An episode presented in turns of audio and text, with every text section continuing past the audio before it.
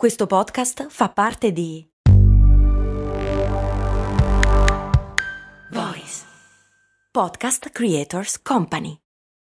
When you need mealtime inspiration, it's worth shopping Kroger, where you'll find over 30,000 mouthwatering choices that excite your inner foodie. And no matter what tasty choice you make, you'll enjoy our everyday low prices, plus extra ways to save, like digital coupons worth over $600 each week. You can also save up to $1 off per gallon at the pump with fuel points. More savings and more inspiring flavors make shopping Kroger worth it every time. Kroger, fresh for everyone. Fuel restrictions apply.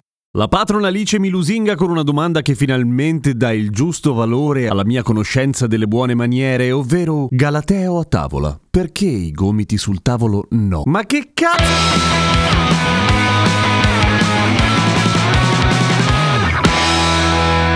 Come spesso quando si parla di abitudini o tradizioni, insomma, ci sono una serie di teorie, delle più svariate, quelle molto pratiche che si riferiscono al fatto che mettere i gomiti sul tavolo se sei da solo o in due, bene o male non succede niente, ma se siete in una lunga tavolata rischiate di scaravoltare la tavola e mandare in vacca la cena e questo non sarebbe bello, ma probabilmente ha molto a che fare con quello che è il linguaggio del corpo, in particolare il grandissimo tema della prossemica che abbiamo già raccontato qui a cose molto umane. Più di una volta, vale a dire, intanto se sei tanti a tavola e non hai una grande confidenza, tenere i gomiti sul tavolo significa rompere di base le palle a quello che sta di fianco a te, bene o male, perché occupi il suo spazio, oltre a mettergli il gomito della bistecca. Ma c'è anche da dire che anticamente, a seconda del contesto, del luogo, eccetera, eh, bastava poco per fare brutto. Di base, mettere il gomito sul tavolo poteva essere visto come un po' come quelli che ti stanno attaccati al culo in autostrada. Una provocazione di base, ok? Quindi per evitare di fare brutto per sbaglio, la regola sarebbe stata tieniti i gomiti di fianco così non rompi cogliere nessuno e non ti trovi un coltello nel costato prima dell'arrivo del dessert. Forse un po' esagerata? Non lo so! C'è da dire che la questione del linguaggio del corpo, come abbiamo anche questo già detto svariate volte a cose molto umane, è di molto sopravvalutata, cioè quella cosa che ah, gambe incrociate quindi non mi caga, ah, gambe aperte quindi mi desidera fortissimo, ecco, sono un po' delle cagate che leggi sul cioè. C'è ancora cioè? No, vero? No citazioni in giudizio, vero? Insomma, riviste pop con consigli un po' un tanto al chilo, che però di scientifico hanno così così. Però è anche vero che dall'altra parte noi siamo molto bravi a leggere il linguaggio non verbale e ci sono alcuni gesti che naturalmente vediamo come o tendiamo a vedere come, se non proprio aggressivi, comunque un po' sfrontati, tipo gambe aperte quando parliamo, il famoso man spreading, e alcuni gesti che, ok, per quanto in qualche modo bisogna fare la tara a quello che è il linguaggio del corpo, ovviamente rischiano di allarmarci un po'. Se io alzandomi dal tavolo molto rapidamente metto le mani sul tavolo e mi alzo così, probabilmente quello davanti dice che cazzo vuole questo? E appoggiare i gomiti sul tavolo, se non proprio attaccati attaccati al piatto, ma a quel punto è scomodo, è comunque stare fai